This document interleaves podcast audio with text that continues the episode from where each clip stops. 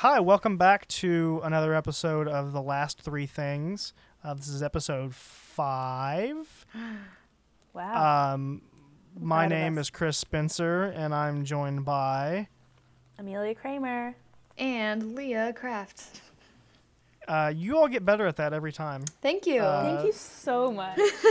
That's it's good. really um, doing everything in my power. I really, really struggled to do it, everything the first time. So anything is an improvement from that. literally the first episode we were all just like heavily breathing into the microphone and it was just three hours of that. Heavily breathing into the microphone. This is This actually is gonna turn into an ASMR. ASMR. Yep. ASM, Yes. A, ASMR. I bet those ASSMR. exist. I'm trying. I was trying to think of a funny acronym, but I couldn't think of one. Um, For- A- Am- Amelia Spencer. Oh. Um, Leah, what's your middle name? My middle name is Michelle. So the, the M Michelle. could be Michelle. This is perfect. Leah Spencer Michelle Ridiculous. I Yeah. said Leah. I said Amelia. Yeah, you said Amelia twice. Spencer Michelle Ridiculous. Ridiculous. ASMR. Perfect. That's Okay, actually the new name the we're starting over. Yeah. Um, that makes me think of you might you all might have seen my tweet the other night. It was at like three o'clock in the morning. Um, Jamie, Jamie and I were watching High School Musical, Oh, the God, series, the musical or the musical, the series. I can't remember the Disney Plus one. oh, I haven't um, seen it that. was actually good. It was actually Really? like we finished the first season. It was it was uh, I did not I enjoyed a lot of expect it. You to say that. Um, did you watch it, Amelia? Did you say you had watched No, it? No, I haven't seen Oh, it. Oh, the take the take they the, the way they do it is really interesting. Um, it's the show takes place Hey, in wait, the this should be your thing for next time. I ain't fucking watching that. No, I'm kidding. I'll watch it if you tell me to. This is not a spoiler. This is just the first episode. Oh, like this is the premise. Okay. Like the show takes place in the high school that the original High School Musical movie was shot in. Oh yeah. so Nice. like it's a real high school and it's following i mean real you know it's all fake it's a, it's a fictional show but it's following students that are as their school musical performing high school musical God, that's meta. Oh, it's it's very interesting so a lot of it it's like it's kind of shot in like the office style where they they have like a documentary crew and then they have cutaway interviews and things So, like that so, so did they actually Um, perform this musical? Was it like real high school students? Is this based on Uh, real events? so you know how in the first high school musical movie they don't actually show the musical it's all about the auditions and the lead up process and Yeah, then like the the musical happens off screen between the first and second movies yeah. um the the conclusion of the season spoiler alert the conclusion of the season is the performance of the show and kind of but but they don't they don't the whole episode like the last episode is not like and here's high school musical performed by these students. It's still entirely about the drama and the difficulties in that production. It's about those characters Gotcha. um, and how that music anyways this was all to, to tell the story about we were watching the show and I, I had plugged up my phone to charge for the night and i had put it away from me so i wasn't looking at it. And because it was like two o'clock in the morning or something like that. And i just said hand me my phone jamie. And i took it and i tweeted and i said lgbtq oh, stands see for let's go bro to quest parentheses outdoors. And i don't know why i thought of that but i still think it's maybe one of the best tweets i've ever Is that I've- I've related ever to High School. Musical in any way, or is it just? um very loosely nothing like nothing in the show directly inspired it just maybe some of the conversations about characters in the show and, and, and things like that I did see Uh, I that. I was convinced that it was either some kind of like anime reference or video game reference that I just did not understand. So I was Yeah. like, okay, I'm gonna I'm gonna. I'm no you gonna- understood it perfectly it was me being a dumb dumb doo-doo head yeah, I've been like not getting on Twitter a whole lot lately, but like, That's Good. very healthy. but like I I did just open it, and that was the first thing I saw, and then I just closed the app. it's like okay, Fantastic. well we're good for the day. Yeah. Should we talk about the things we're supposed to talk about? I guess Yeah, maybe that's we a- should do that. That's a good idea. Who who wants to go first? Uh, That is a great cue. Well, Um. Chris, you're wearing a Game Boy shirt, so why don't you start? Okay, sure. That's a good reason. yeah. Um. Whoever's wearing the Game Boy shirt gets to go first. It's always That's the first. rule. So it's only me. Yeah. yes. I have two Game Boy. I have a Game Boy hoodie and a Game Boy shirt. What happens when I wear the shirt? You get to go go first. last? You go last. If it says Game Boy on your body, Oh. you get to go if first. you're not first, you're last. um, so this week, what I brought to the table, it was two things actually, but I consider them one unit. Uh, two video games called one called The Stanley Parable and one called The Beginner's Guide, and they don't share the entire same development team, but the the sort of the concept creator and lead creative design person behind is the same between both the games, Davey Wreden. Um, and just for a little history, the Stanley Parable started out as a mod for a game called Half Life 2, which kind of a bunch of mods came out for Half Life 2. mod? I A heard mod- them saying that in the second one, and I was like, "What is that?" Yeah, a mod is basically it can mean a lot of things based on the games that they're made for. Is it like model? no, it's a oh. modification Oh. of an existing video game, so you don't have to build a game from the ground up.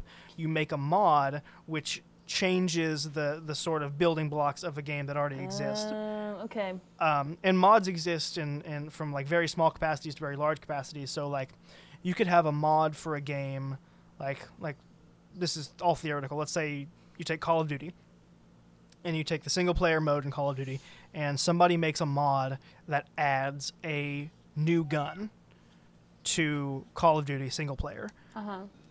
The game is still the same. You still play the same game all the way through, but you have access to this new gun that they've put that that somebody that a user, not the creators of the games, have have put into the game. And then the mods can go all the way to the end of the Stanley Parable, which is where they strip the game they strip all of the normal gameplay and everything out of the game and just use that canvas to build a whole new experience or story or or type of gameplay. And and that's what yeah, that's what the Stanley Parable started out as. It started out solely as a mod for Half-Life 2 that you could download as long as you had Half-Life 2 and install it and then play it that way.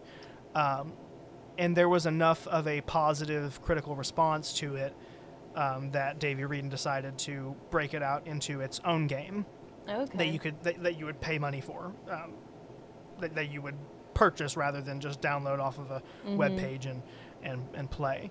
So that came out the, the the full game came out in 2013. I believe the mod came out in 2011.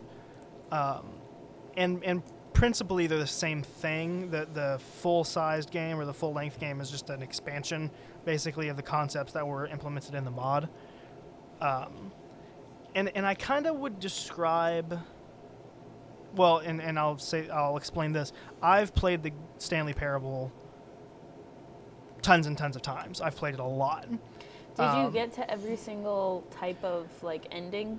So, initially when I played it, I got like one ending and was satisfied and didn't play it. I didn't even know there were other endings. Oh.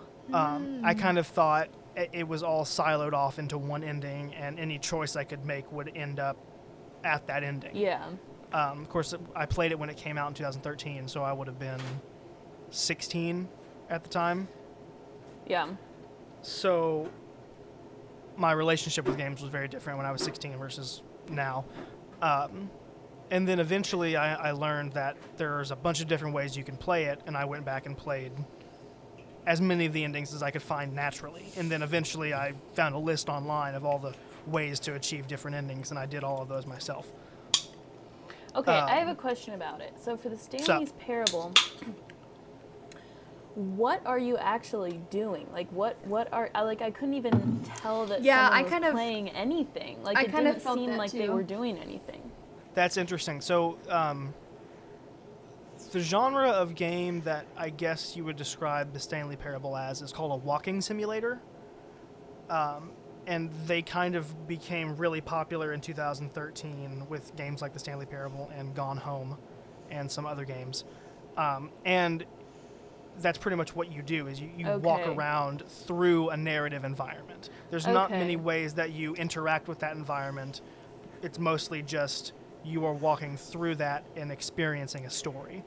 Okay. Okay. So it's just it's just like storytelling through video games other than Exactly. instead of whatever you would call the other thing where you have to like be really good at good at stuff. Yeah, Yeah. you would. It, it, it's it is an rather than you exerting force on an environment, it is Mm-hmm. an environment exerting force upon you. Right. I guess is the kind of way that I would describe it. Yeah. Okay. Um, I did And- and- actually but- Oh, sorry. Yeah. No, no, go ahead, please. No, I just like I'm not good at video games, and so like watching the watching the playthrough of this, like this seems like something that I would actually enjoy playing because like I'm not good like at remembering, you know, what buttons to push and like being able to fight other things and Right. like I'm just not good at that kind of stuff. So I I would much prefer like seeing a story like that and like trying to decipher some kind of narrative and make sense of it because when I was watching the Yeah. playthroughs I was kind of just like I don't know what's happening. I just things keep ending and we keep like I just Right. you know I just fell out a window. Like why you know like just Right. um okay my audio might have crapped there for a second but I'm back. But yeah, so it's just like I would actually. I think I would enjoy playing it. Amelia, you had said it would make more sense actually playing through it yourself. Yeah, I Um, think so. But yeah, I, I agree. I would enjoy trying to actually intellectually decipher something rather than just like fighting a bunch of stuff. right. Yeah. yeah, I think that I would like it initially, but I think that I would probably get bored with it. Like like as I do with all video games. Like there's mm-hmm. just it comes to a certain point where I just I cannot care about it enough to like continue doing it. Like if I ever did get to the end of it, I would just be like, "Oh, that's the end. I don't have to like Yeah. redo I that." have but- restarted Legend of Zelda Ocarina of Time more I have never finished it, but I have started it more times than I can count. I And really yeah, I have. don't I'm know really good at the at playing through the beginning because I've started it so many times. I felt that way when I was doing that. What was that Netflix movie, like Boulder Dash or something Ooh, like that? yeah, Oh, it was like Bandersnatch. the Bandersnatch. Yep. Bandersnatch. Yep, I kept trying to get through all the endings and I was like, okay, fuck it, I don't care anymore. Like At first, I was like, "This is really cool," and then I was like, "I am so bored of hearing the same thing over and over and like Yeah. redoing stuff." Like, and you know what I mean? And that's a good point, and I think that's kind of why I would almost describe Stanley Parable as a toy box, because you're kind of running around, and if you played this versus me playing this now as who we are mm-hmm. today. Because I play so many video games, my one of my f- like instincts is how do I break this? How- Yeah. like like what is there in this environment that is like out of place or like what are the Easter eggs or whatever? And th- that was what was so fascinating to me when I finally went back to Stanley Parable after the first time I played it. And you if you just pay attention to all the details in the environment, you see like monitors that say um, prepare preparing for input and you go up to it and you press it and then like a little ticker adds onto it and Yeah. every time you restart the game another monitor is that is that way and and you once you get to all of them it becomes another you get a different type of ending so it's Stanley Parable for me initially was an exercise in what does my language, my video game language, interaction language with video games, what does that naturally lead me to find in the Stanley Parable? mm-hmm. So, like, Okay. um, I think I naturally found the window because there's no jumping in the game. There's no way to jump.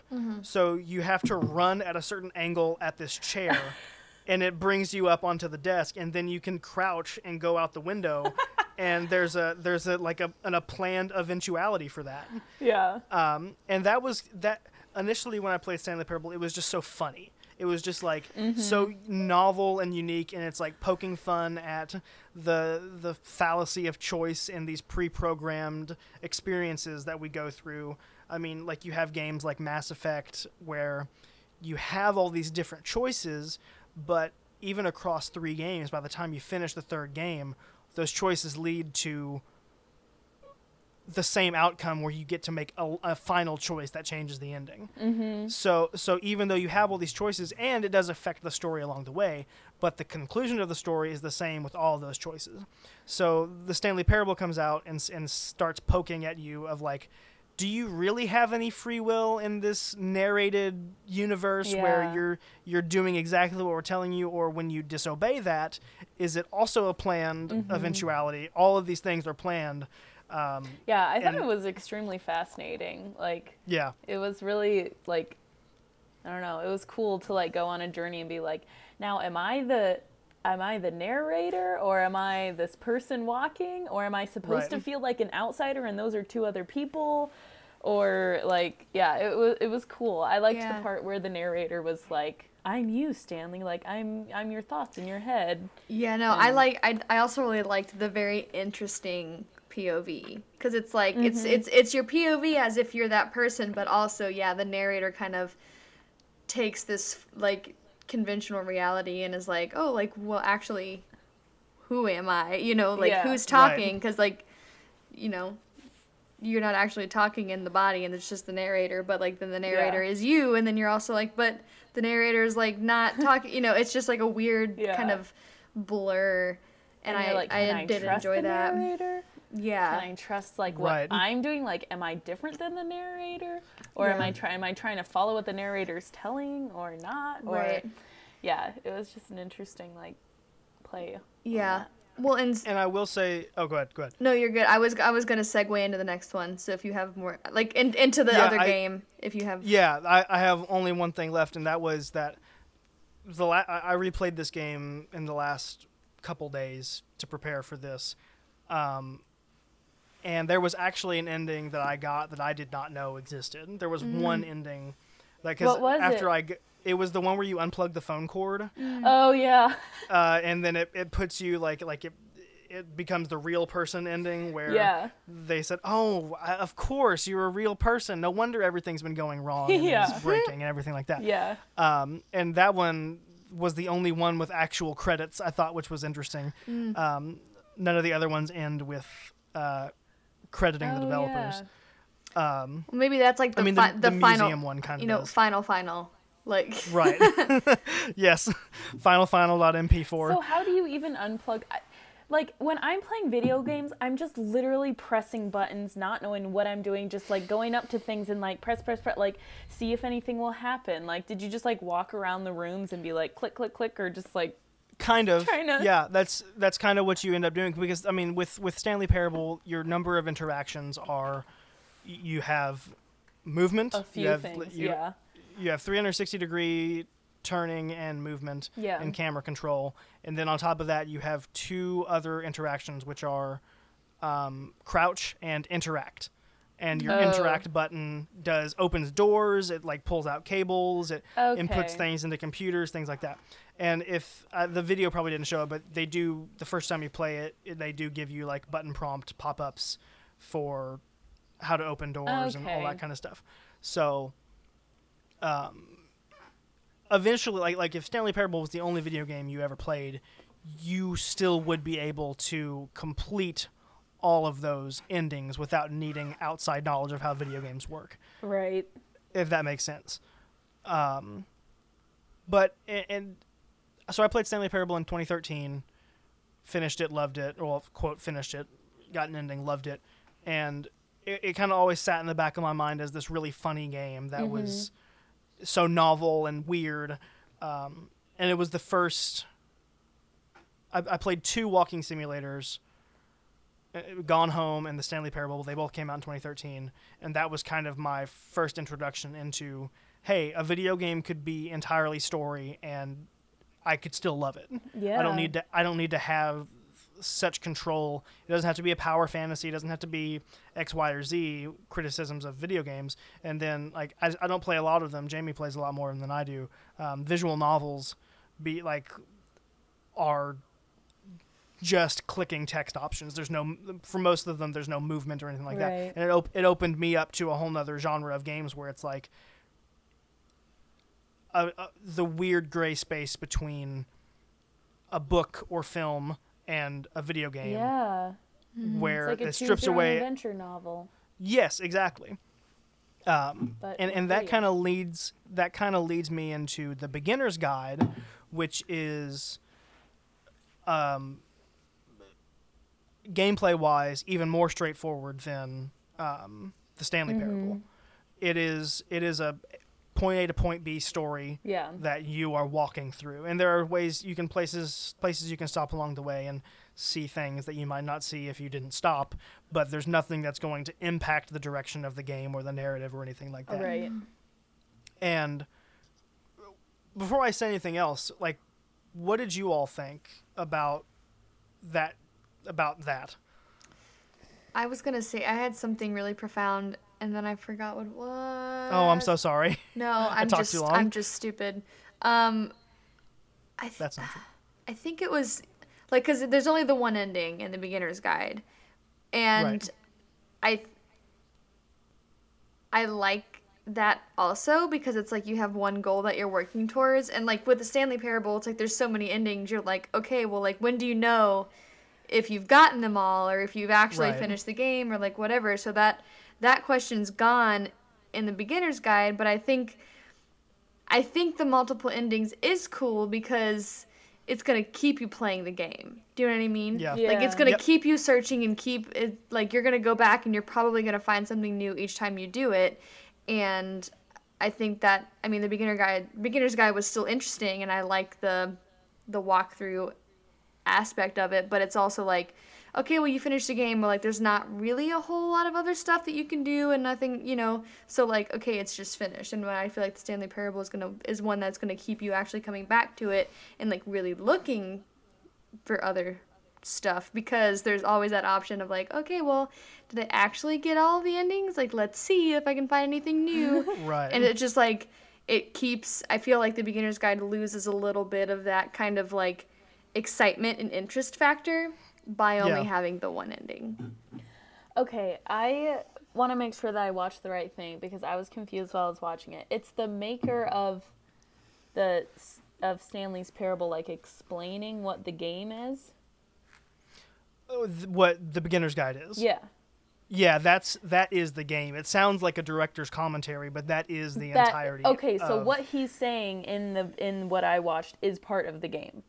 Yes, Okay, okay. yes, Because and uh, that makes a lot more sense because I was like, if this if thi- if this narrator or like person was not talking about this, like I would be like, what what is ha- what am I doing Yeah. here? Like, it also what Right. it was on? it was like oddly haunting it was oh yeah, like and i can't like it wasn't haunting in a way it's like oh it was like creepy it was just like it was just like uncomfortable yeah Yeah. yeah but like in a, in a cool way but i was also like ooh like i don't i feel weird you know like i feel weird f- watching this like I felt like it was way way more like personal than Stanley's Parable, where like Stanley's Parable, I feel like is more of like a relatable.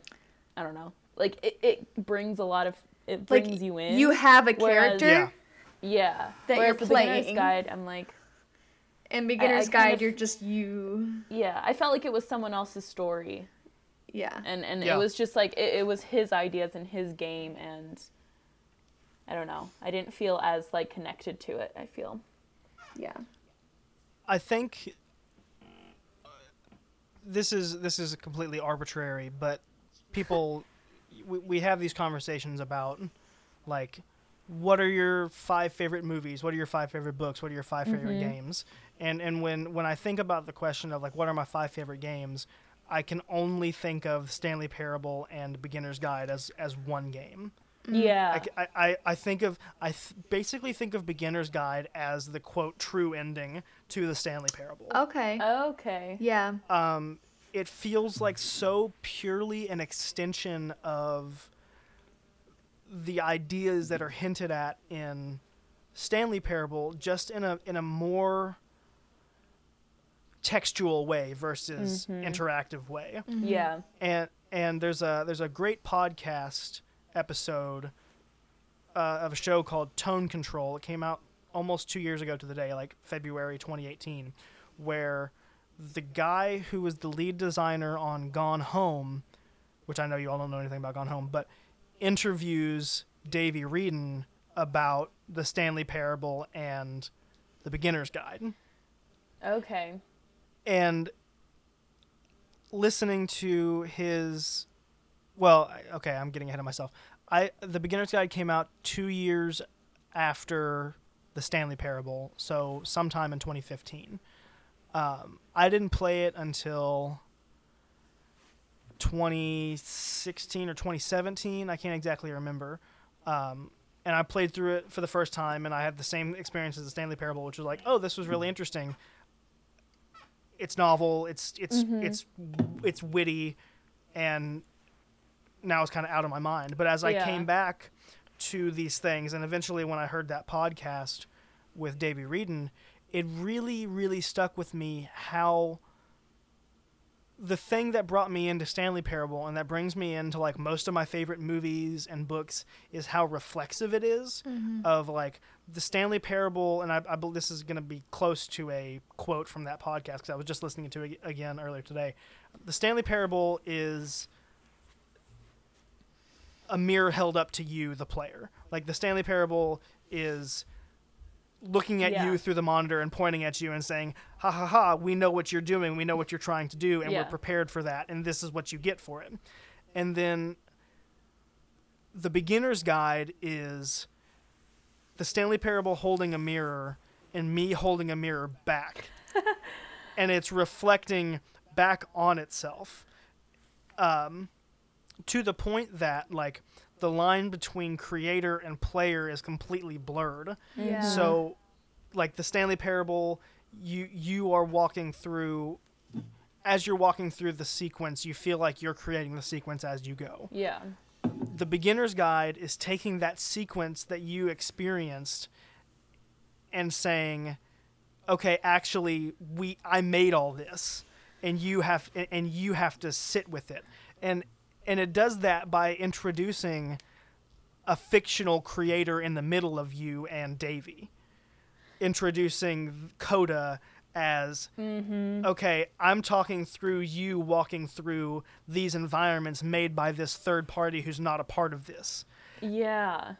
and it's so i think that's what most emotionally resonated with me in the end of it was you at a certain point the creator doesn't matter anymore at a certain point if you remove the personality and the celebrity of a creator from a game and somebody just experiences it in a vacuum mm-hmm. it's still a valid experience. It's still whatever their independent thought process brings them to conclusion wise about that work and about that piece of fiction. It's still it's still a part of something that you made. Yeah. If that makes sense. I'm getting Yeah. really kind of out there with it.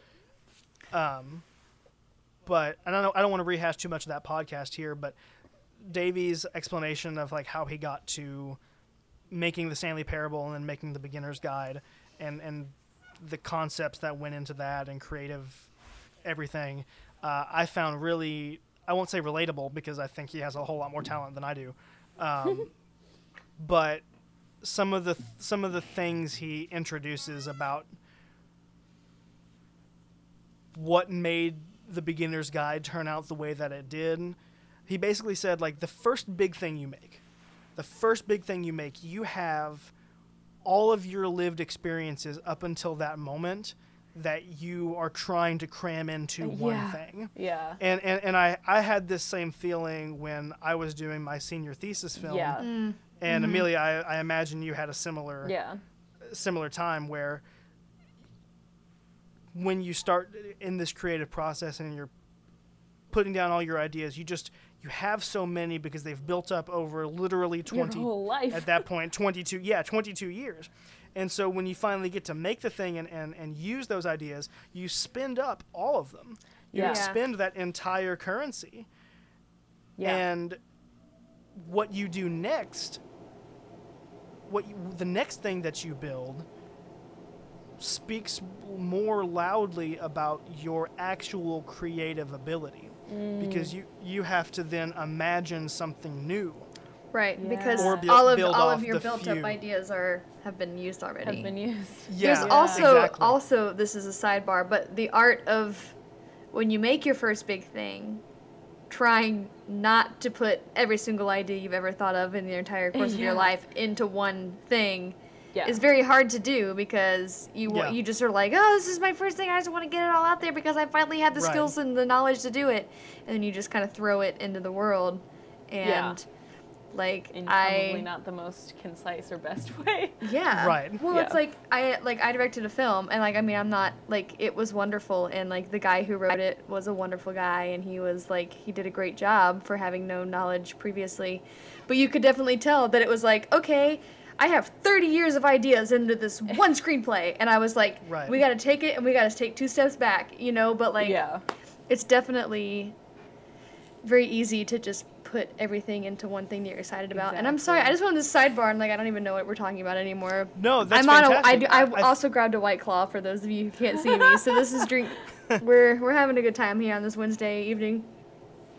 I think that's what I think that what we were just talking about is what leads to student films seeming so heavy on references and and pretty much just Yes. masturbatory. Like Yeah. I think a lot Yeah. a lot of well especially young men, especially young men's films who have never young young men in school who are making movies for the first time who have never been told, "Hey, everybody else has seen the movies that you've seen. You're not saying anything new by referencing those things." You're not saying anything Yeah. new by referencing Hollywood blockbusters. Like you're not Well, shocking exactly. anybody by referencing those films.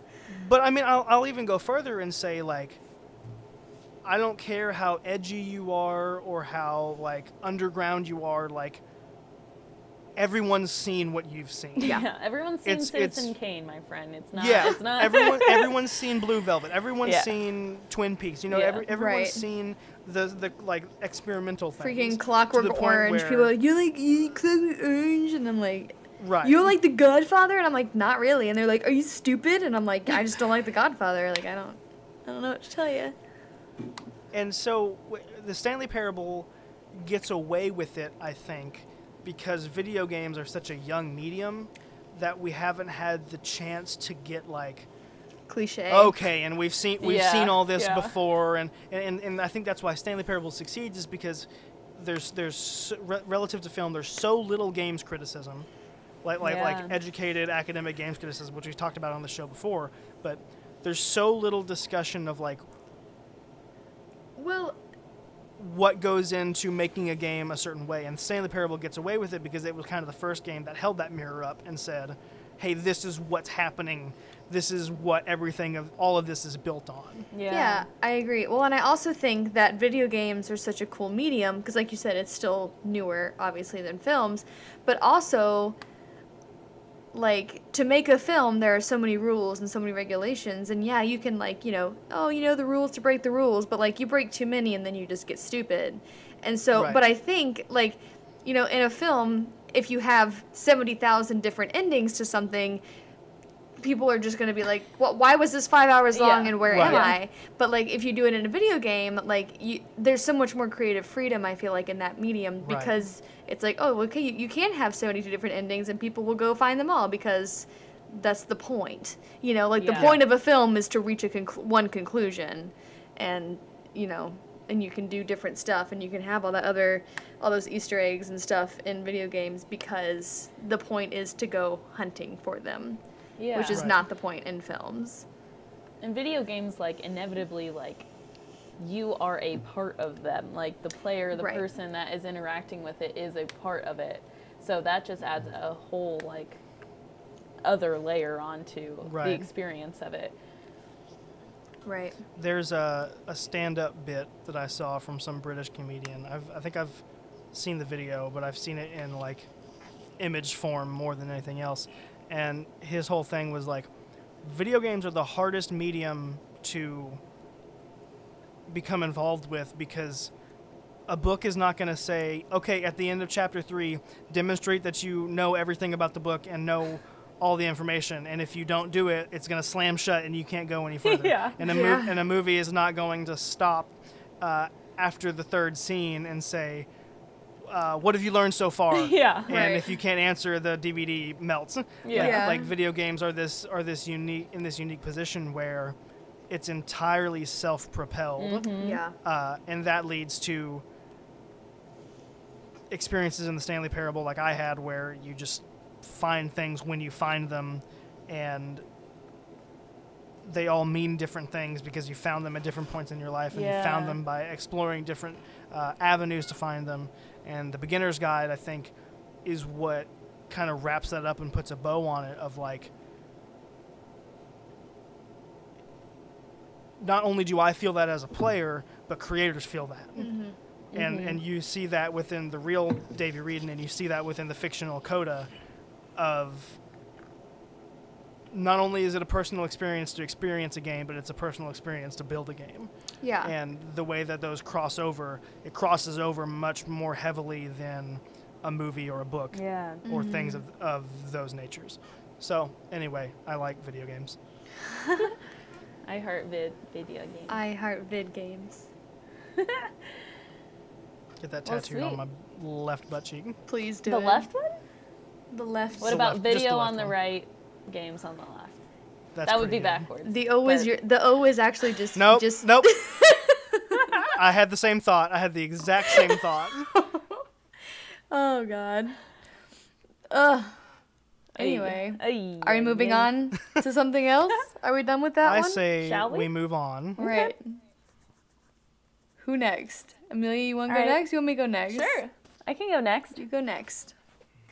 Okay, so this week I had them watch a documentary called Hale County this morning, this evening. And um, it was, gosh, directed by RaMell, I think is his name. RaMell Ross. I have the Thank Wikipedia you so page much, pulled up. RaMell Moss. Um, and um, it was nominated for an Oscar in 2019. It's so Um, good. So last year, yeah. So it, it's just to give a little backstory of what it is. It's basically like the director moved to Hale County um, in order to be a photography teacher at a high school. So, um, and then in doing that, he he decided to make a documentary about just like what it is like to be a black person in the South. And it is like the most extraordinary, like stunning visual like experience that like I mm-hmm. have like ever had with like a documentary or, or anything like that. Same. It literally is an experience. Like it is not a narrative or some it's like it's not trying to push anything forward. It is just showing life.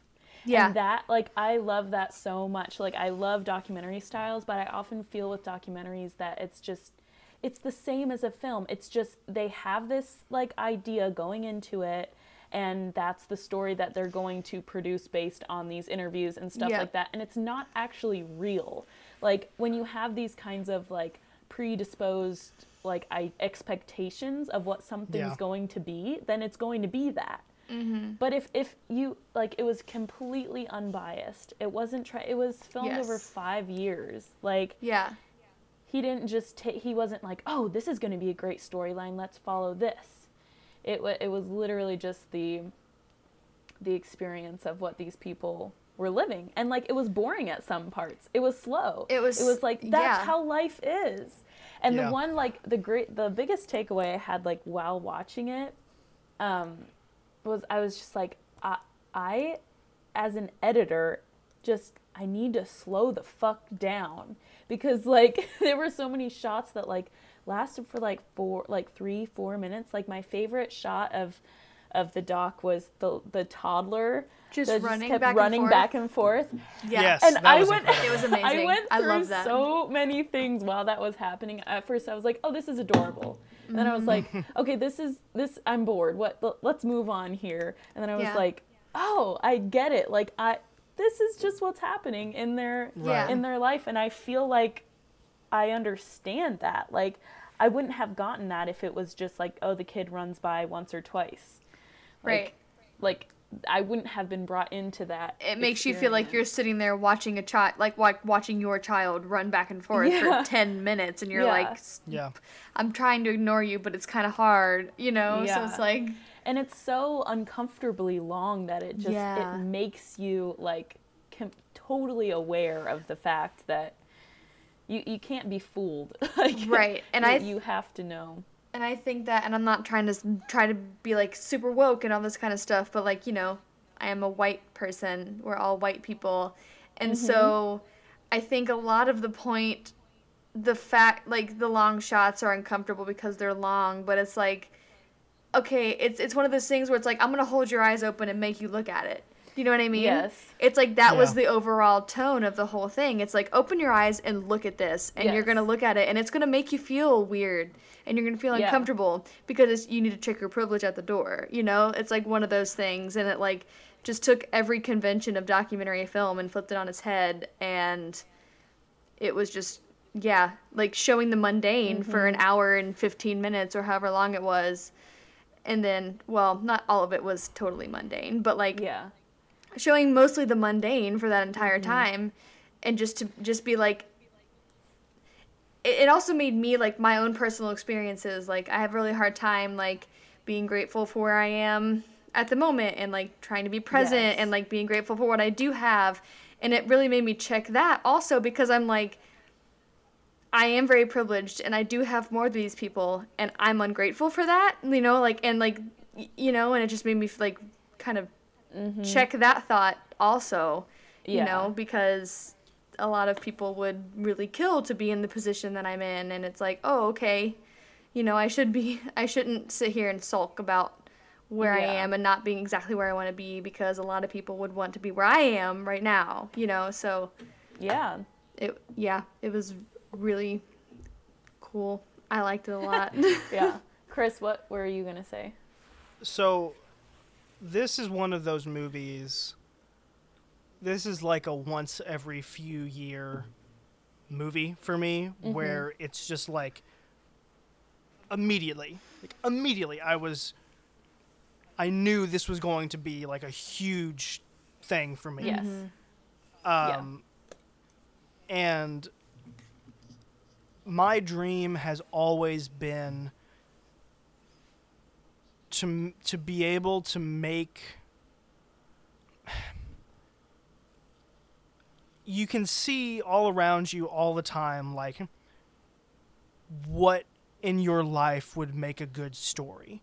Mm-hmm. Yeah. And and and not necessarily like what you could take from your experiences and then write into a, a fictionalized version of that story. Like everywhere i look i see that if i recorded just a little bit of the moments in my life i could connect and not about me certainly not about me like um, yeah. I could connect those and make a compelling story. Yeah. Um, and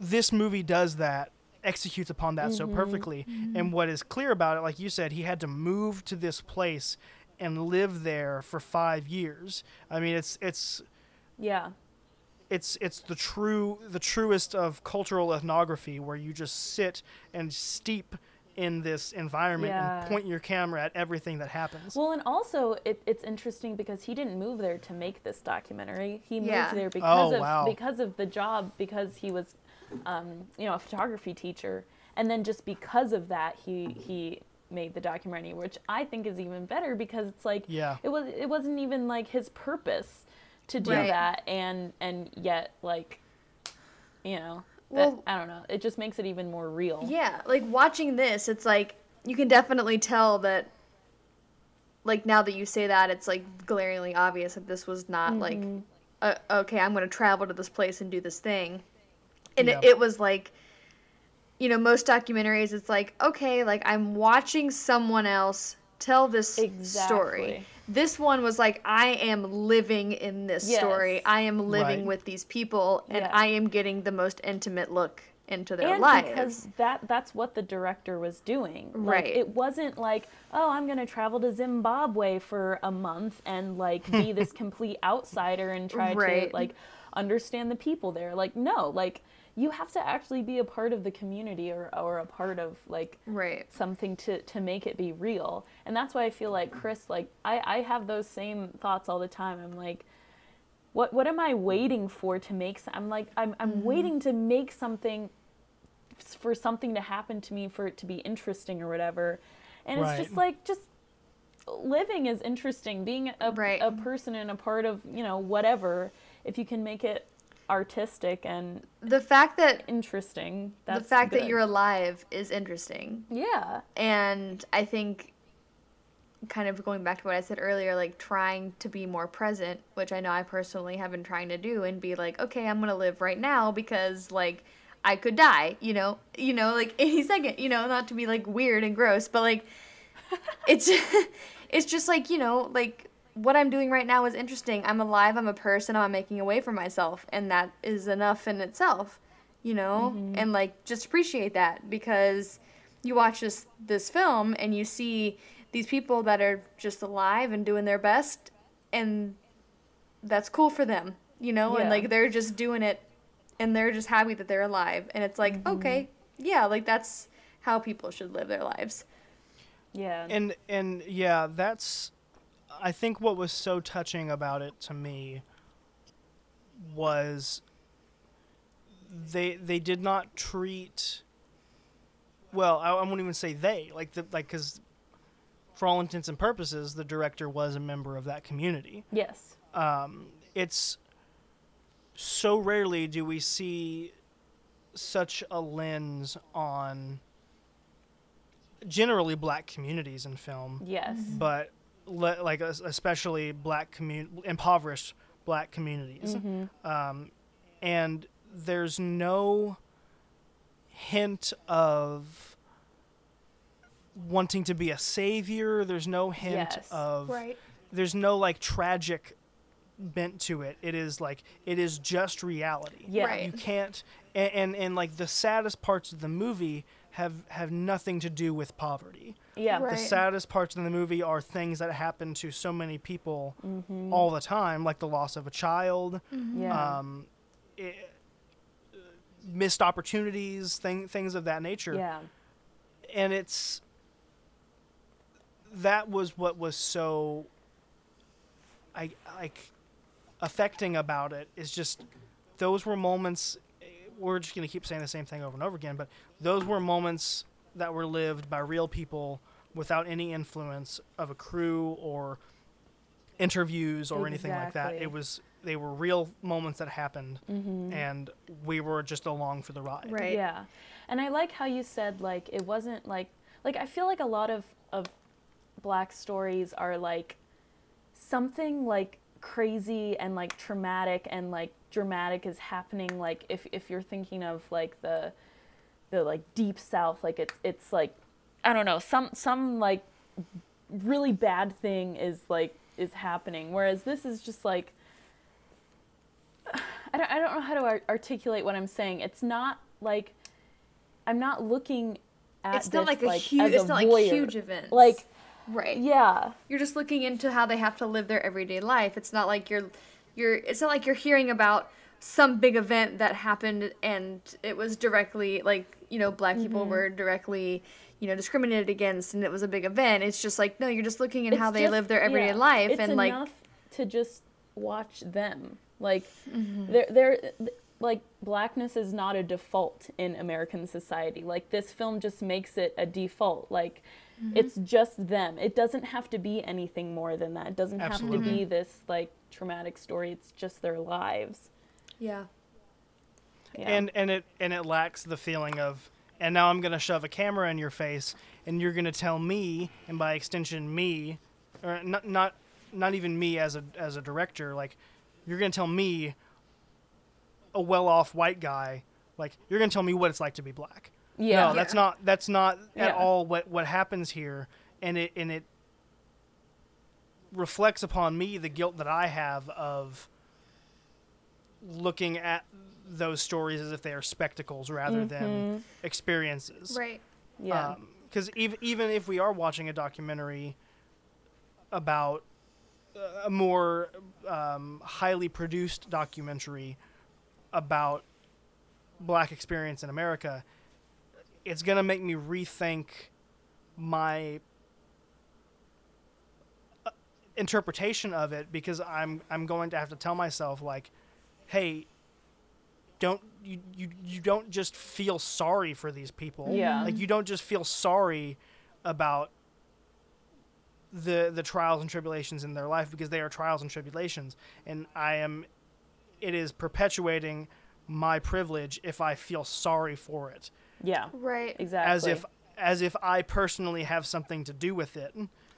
I don't know. It's it's such a bizarre It's- space to, to be It's in. like a like you don't look on them as an outsider because you're not because well you are because you're white and you have a lot of privilege. I'm not trying to say that, but it's like we're all human beings and you need to look in on these people as fellow human beings and not just Right. be like, "Oh, well, I'm going to feel bad for you because you're a person of color." It's like, "No, I'm going to feel bad for you because you are a human being and you don't deserve to go be, to be going through this right now." You know? And it's Right. like like nobody deserves to be going through that regardless mm-hmm. of anything you know because you're a person and it's really it's just really really unfortunate that the situ just the situation of society is in and it's like and and kind of Yeah. you know reiterating what we said before like you're just experiencing their lives along with them it feels like and you know like you watch other documentaries and like I know I've referenced the falling for a killer Ted Bundy thing 3000 times and I will continue to do so.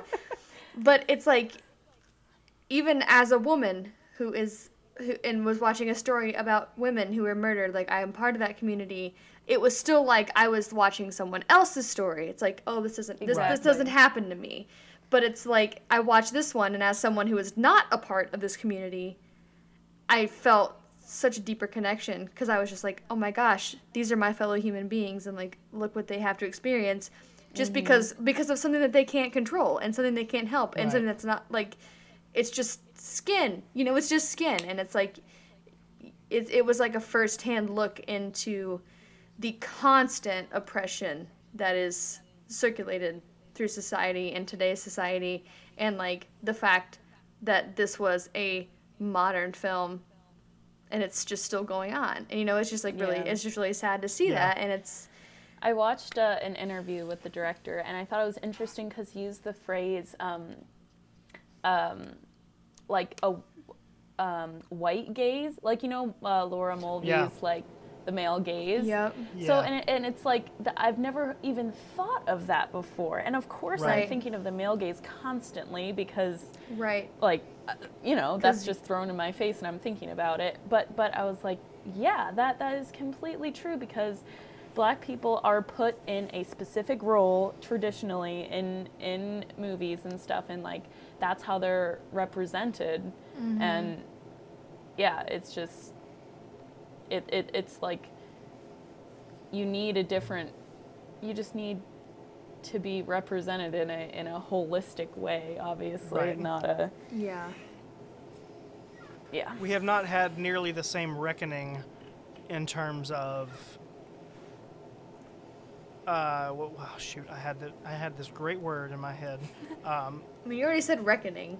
So yeah that's a good one the the intrinsic i won't even say intri- what is the word like the um subconscious i guess Okay. is- Yeah. w- Yep, that works yep. we we have not had nearly the same reckoning about our subconscious biases about race in Yes. film as we have about gender i Right. agree um, right, or sexuality and and it goes beyond in my opinion it goes far beyond just blank slate representation. I think blank slate representation is important of just like understanding that people of different identities or uh, ethnicities so on and so forth can play any kind of character. Like that is Yeah. an important step that we have to take. Right, but at the same time, as critics and as viewers, we have to stop ourselves from allowing that representation to change how we view a film. Mm-hmm. Yeah. It is it is it is just as in my opinion it is just as offensive to say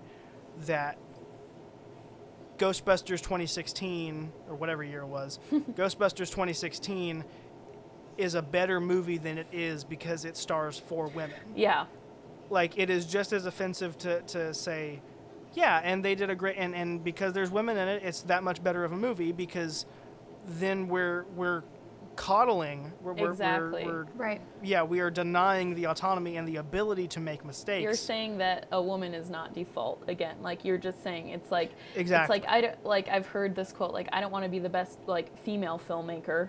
Like I want to be the best filmmaker. Like there Right. doesn't Right. have to be this like like there shouldn't be a, a qualifier in that. Like just yeah. Just and I mean, yeah, go ahead. sorry, taking away the the race and the gender and the sexuality identifier and not saying that like these forward leaps aren't important like, you know, the first female or the first black or the first openly gay or whatever. Like that's important, but like you said, like you you want to take these step forward and these steps forward and you want to be revered for what you do, not what you do in spite of your Yeah. gender, your sexuality, your race, whatever. It's like no, just think, just talk about what I do. Don't talk about what I do, and like, like, oh, you're you're great. You're a great photographer for a woman. It's like no, I'm a great Yeah. photographer. period. Right. You know, it's like, you know, yeah, kind of eliminating that around it. I don't really Yeah. know where I was going with Yeah. that, but I was just trying to The- trying to the- springboard off yeah. of what you said. the Yeah. decentralization of a single ideology or Identity. Well, yeah, and you keep saying like Yeah. whatever, like right, you know, in society, white male is the default. White straight white male is the default. So like straight white men that achieve things, they're good at what they achieve. It's like, but then a woman comes in and achieves something, and she's good at it for a woman, or a black person comes in and achieves it. And it's like, oh, well, you're the first black person to do this. You're good at it for a black. It's like no, it's like you're just good at it because you achieved Yeah. it, because you did it, because you're good at it. Period. End of story. Yeah. The Yeah. end. I want to I want to watch it again. I Yeah, want to watch too. it again. It's really and again good. And again. The last thing I want to say about it, and then we can move on, is just um, I really loved how like you could tell this was a documentary made by a photographer.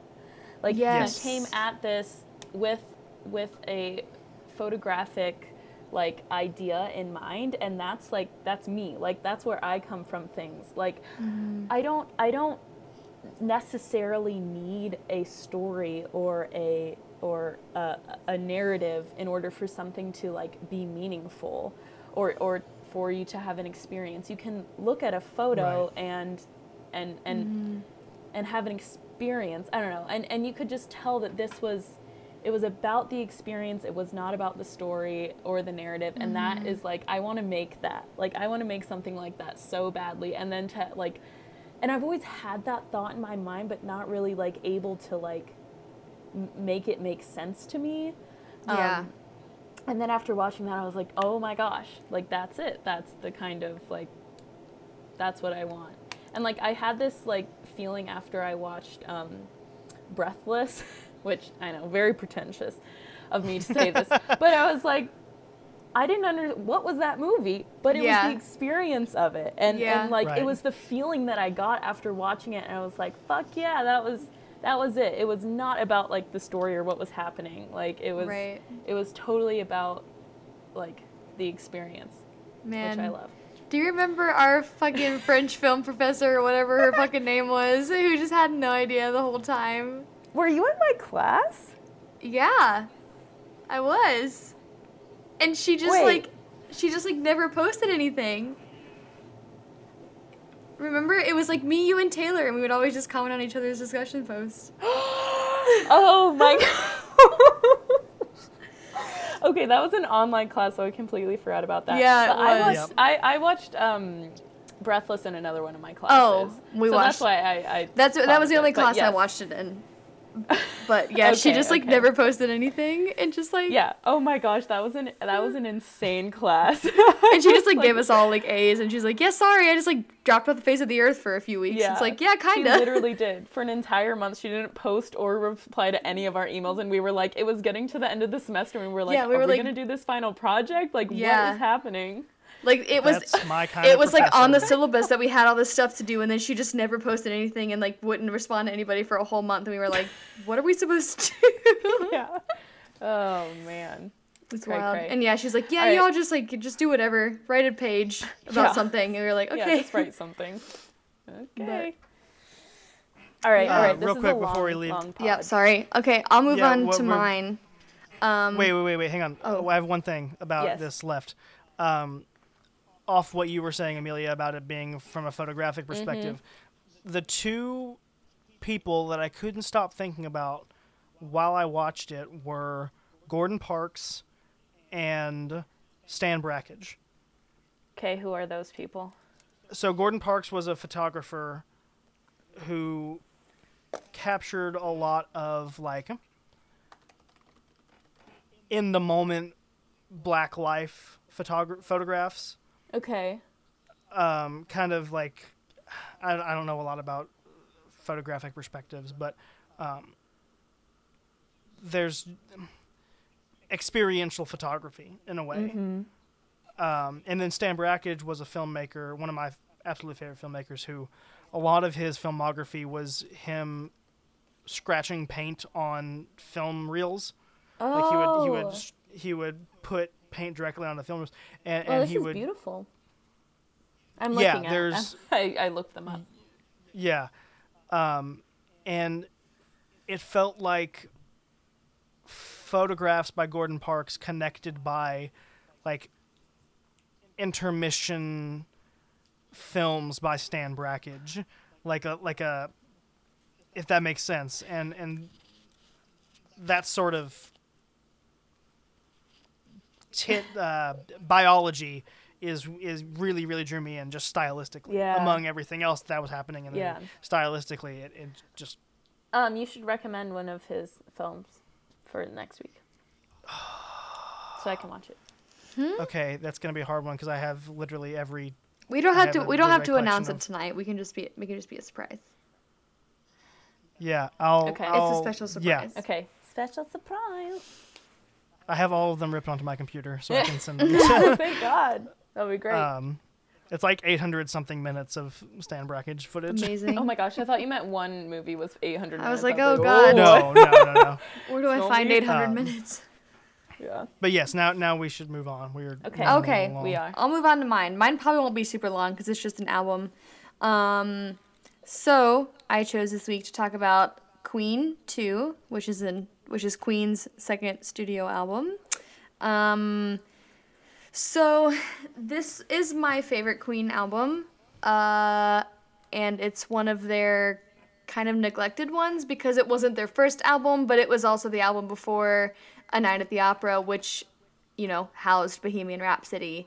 And so they weren't, they didn't really blow up until Bohemian Rhapsody, obviously.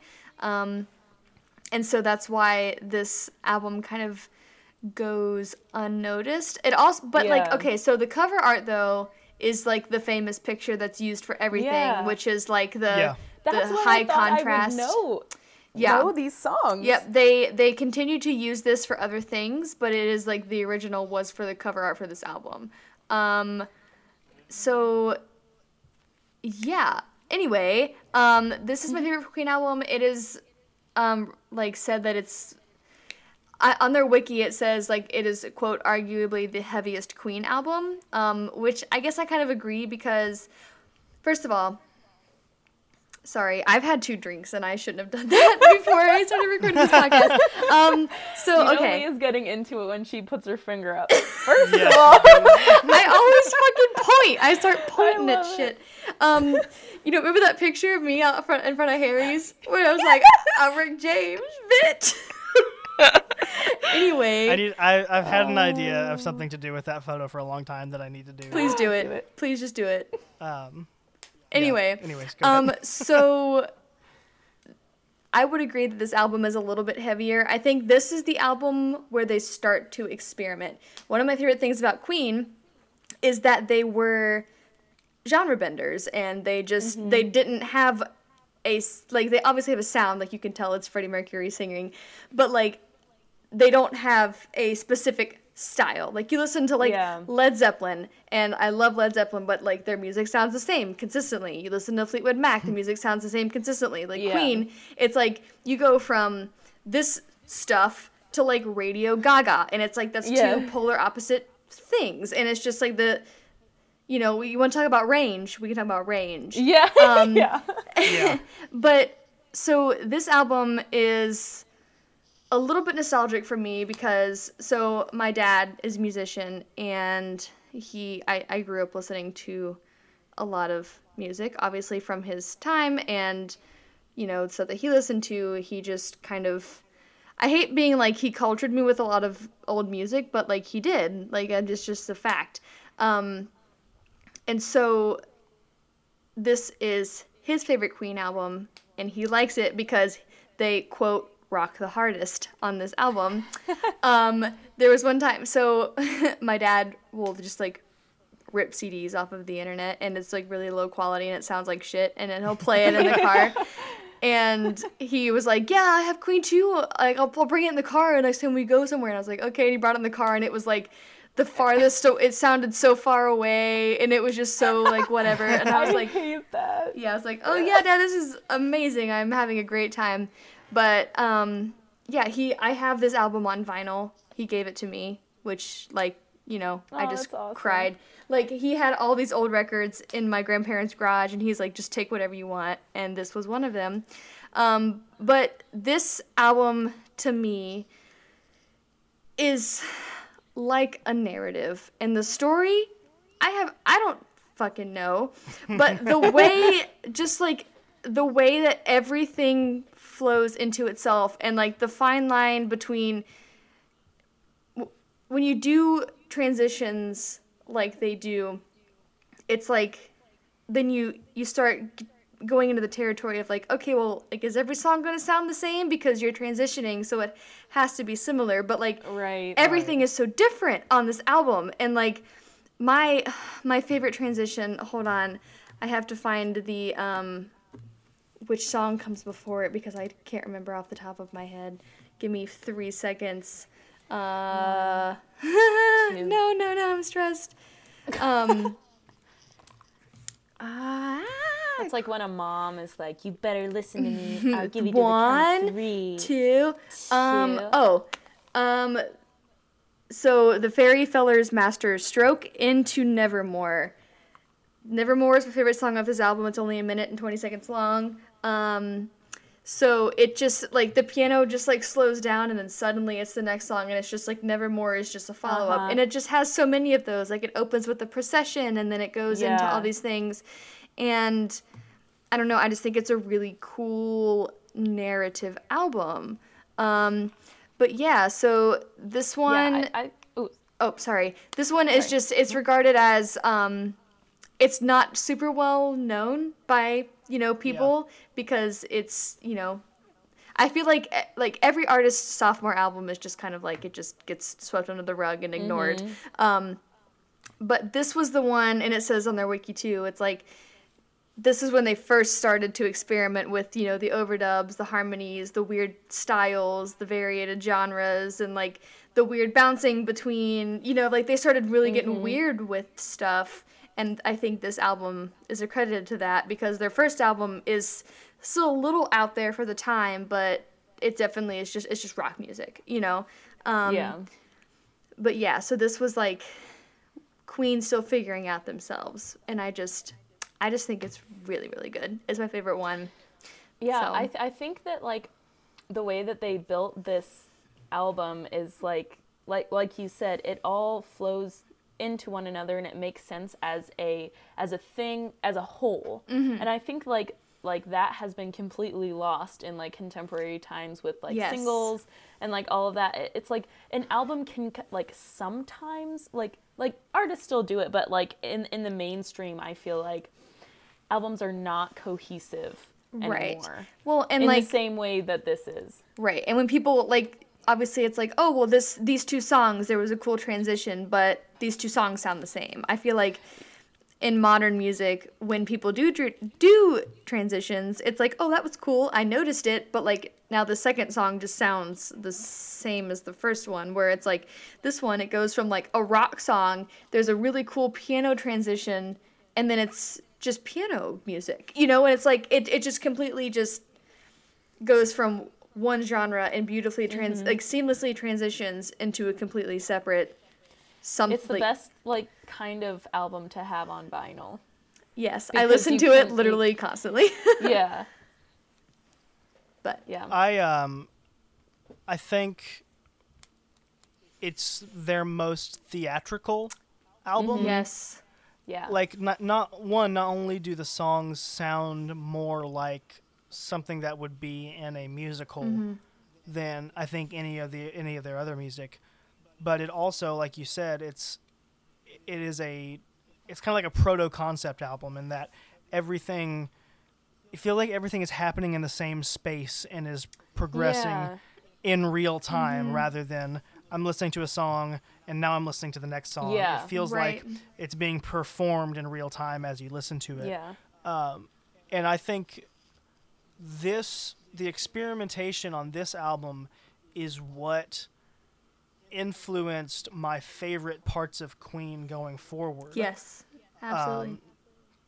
Um, meaning like my two favorite Queen songs are probably Killer Queen, which is a really easy pick, I know. but it, it balances out with this other pick, which I think is not a lot of people's pick. Made in Heaven, okay, yeah, which is a real real late era Queen song, like like post breakup and, and reunion Queen song. Um, was that and they're go ahead. was that post Freddie's passing? Uh, the release might have been. Yeah, you're right. Um, you're right.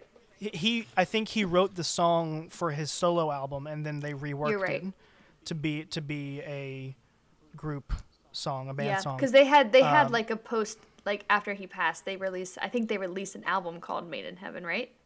Am I wrong? yes, that Okay. it's the title track from that album. Yeah, um, but it's certainly his vocals, and Right. it's it's it's the it's very heavy as well. It's kind of like a distorted guitar, like heavy drums, Mm-hmm. just kind of going at it, and it's produced totally differently than this album is.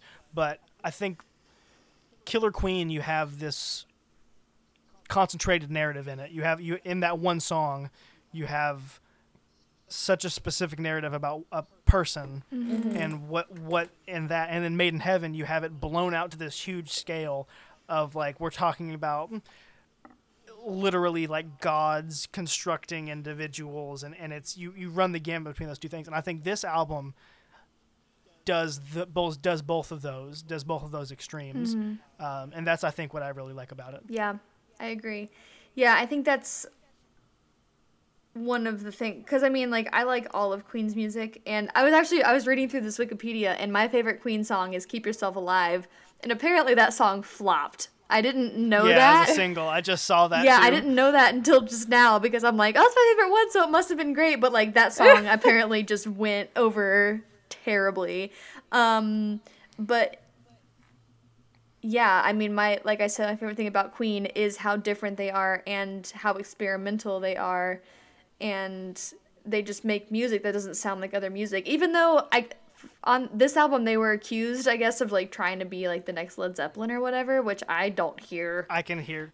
Oh, I, I don't know if they were trying to, to I be the next Led Zeppelin, but I I've heard like the weaving of like fantasy elements Yeah, and things I like guess that into that-. I can but I but I feel like I feel like people I don't know. I feel like most people cuz like at at this point in time when this was popular when Led Zeppelin was like like that was like what was just popular music.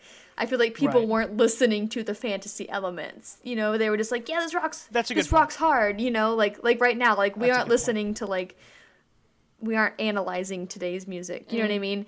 And I feel like people weren't analyzing that part of it. Cause yeah, like when you get when you get into that, absolutely, like it definitely sounds. But I feel like a lot of rock music back then wrote about a lot of different like a lot of weird shit you know like they Maybe just it was more of just like it, it was influenced by the time, less of Led Zeppelin. Now looking Right. back, we're like Led Zeppelin was an extremely famous thing, so we're just going to equate these two things when really they probably were Right. both pulling from just the culture in general. Right. Well, and they that, that's like the thing with music. People are like, oh, this so like so and so ripped off so and so from the '80s. It's like music. People from the '80s ripped off so and so from the '50s. Like it just it just happens. Music Yeah. evolves, and that's how. And like you get ideas from other people. Like that. It's just it's just how it is. So, but yeah, like I I I don't really hear musically. I don't think that I hear any like real like standout similarities to Led Zeppelin, which I mean maybe that's just because I distinguish the two bands so distinctly and listen to them so separately. I don't know, but like yeah, I just I think I mean I guess the theatrics yeah would be the same, but I feel like Queen and Led Zeppelin were not the only people doing that, you know. Yeah, So I don't know where why that was such a big deal that they were doing that because everybody was over the top and just wild and weird and you know the 70s and 80s. So, but I think I think an important distinction between Zeppelin and Queen for me is Queen feels like the theatricality is from a place of like true love for the theater. yes.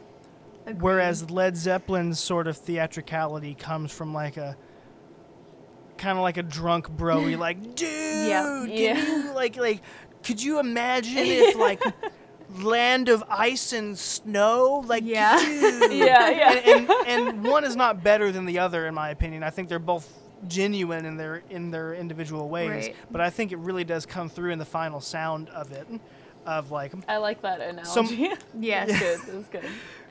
Queen's music is so it, it is it is led so strongly by the vocals Mm-hmm. I- I- and and the the production thereof and Led Zeppelin is much more driven by instrumentality Yeah. Yeah. ins- instrumentation and the lyrics are kind of there as a bonus Right.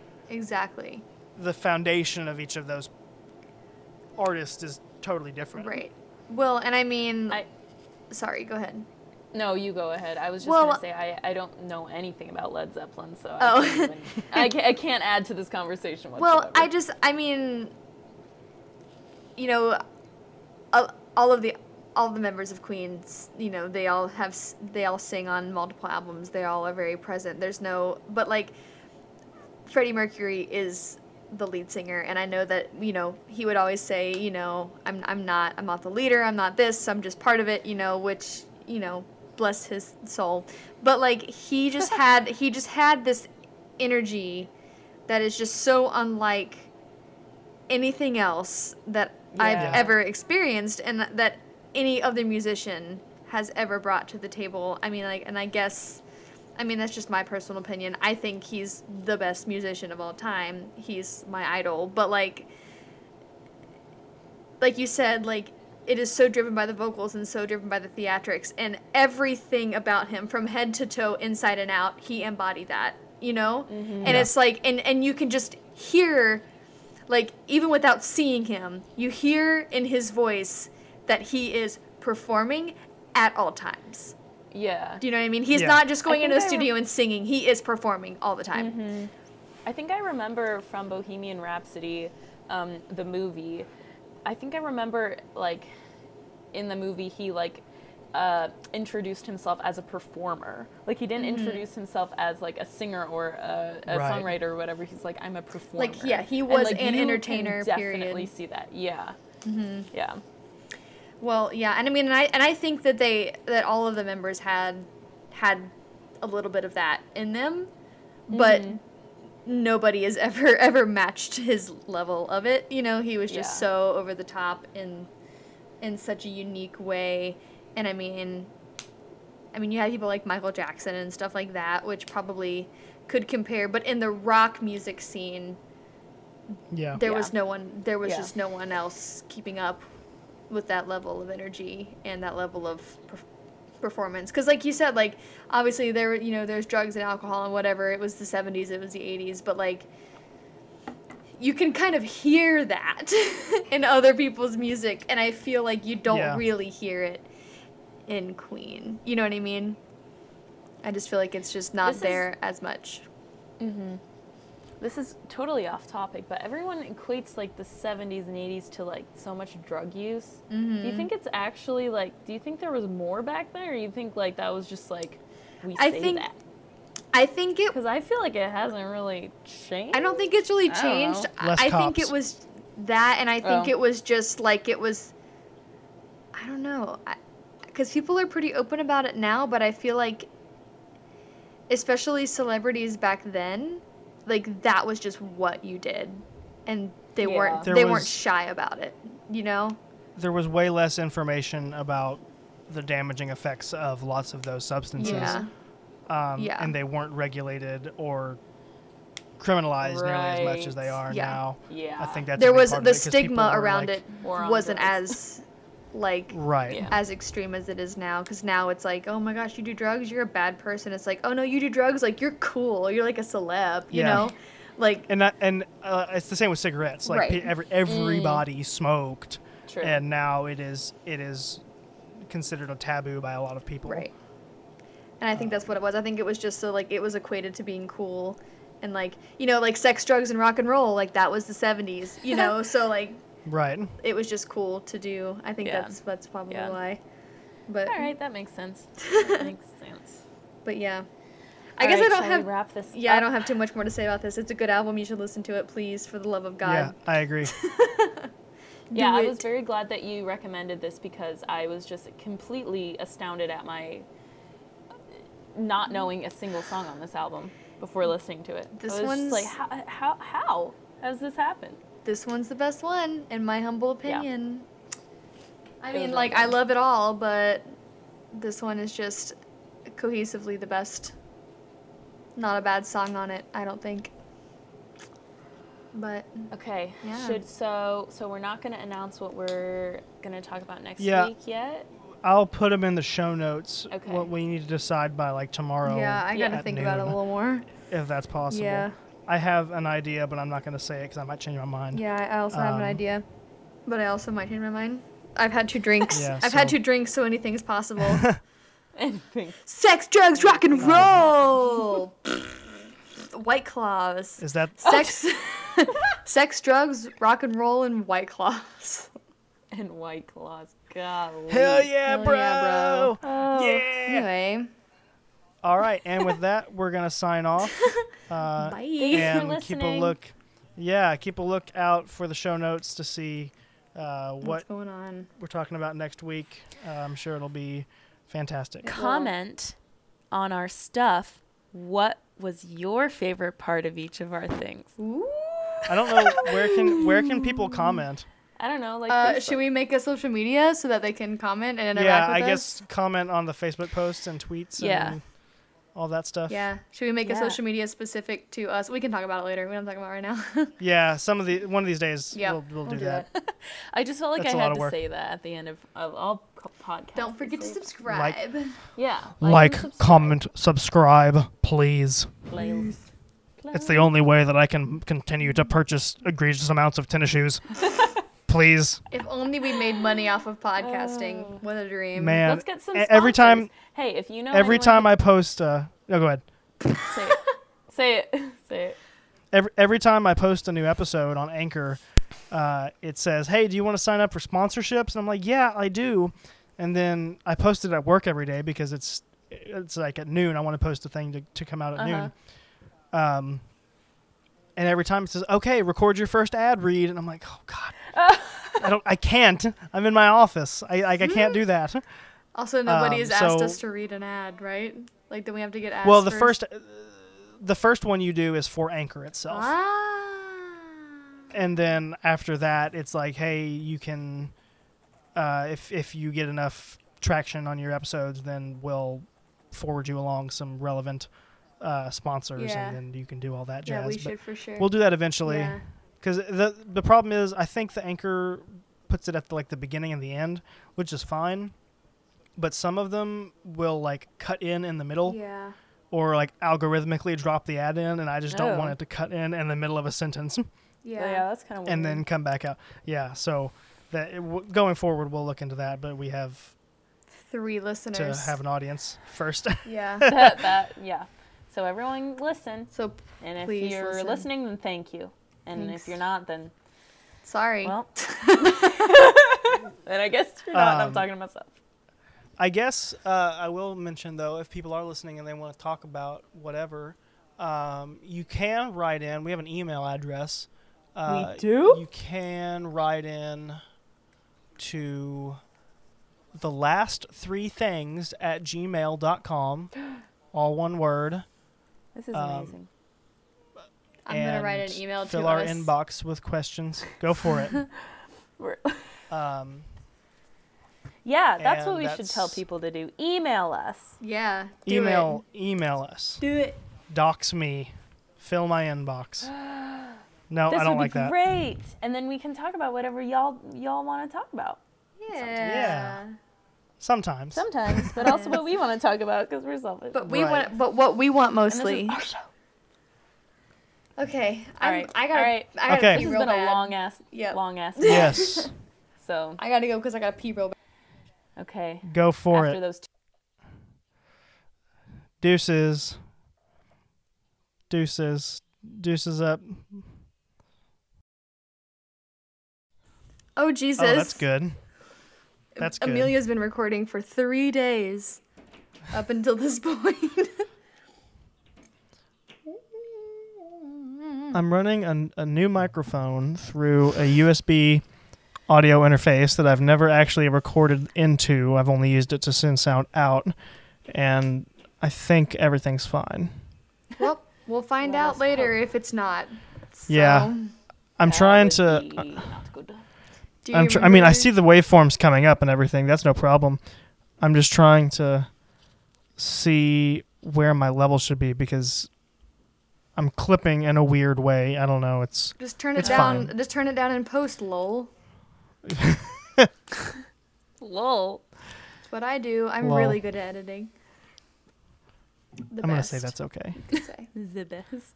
I'm the best. I'm swirling my wine in, a, in my glass. For those of Uh, you who can't see me, which is everyone. Do we want to? Leah looks like clap? a bad, Eh. bad bitch. Okay. Bad Chris, where's your beer this week? Where's your Oh, I have. beer? I've really not had much beer in the last week. I feel like I've had like two or three. Well, I had tried to drink. I tried to drink one the other night. Two or three other is night. not a lot. For a like week? in a week. well, it's like- Wednesday. Do you mean? I mean, since last Wednesday. Oh, okay. yeah, okay. Wednesday to Wednesday. No, I don't mean Oh, the I last getcha. three days. Um, I tried to drink one the other night, and I got about two thirds through it, and I was like, I'm just not enjoying this. I don't feel good. I think I'm kind of on a like a detox time for Yeah. it. once you start Yeah, drinking Um, I totally. Bud Light that. seltzer, Oh god. Oh my gosh, I haven't tried one of those. we have. I have a giant White Claw in the fridge. I was gonna drink it, but I figured it was too much for a Wednesday night. But when Luke and White I Claw Wednesdays. Club going up. club is going up. but when Luke and I were in Grand Rapids, like we weren't gonna like buy fancy drinks out Yeah. For a million dollars. So we I went to the gas station and I got three of like the big ones, like the like peace tea sized white claws. Tall boys. Tall boys. And we still have one in the fridge. I'm saving it for Friday. I don't work on Friday, so I'm about to get turnted. Day drunk. Uh, One one p.m. 1 p.m. Alone in my living room. I would just That's- love to get day drunk. I haven't done that in so long. I haven't done that. I've only done it a few- few times, and I've regretted all of them. Oh, I love it. It's the best. Well, okay, so do you remember Chris's Halloween party? Yeah. Because I breakfast clubbed that morning and was severely. Okay, Breakfast Club is different. I've never done Breakfast Club. Oh, I, That- I we did it. We did it twice. We did it on Halloween, and we did it for Grand Prix.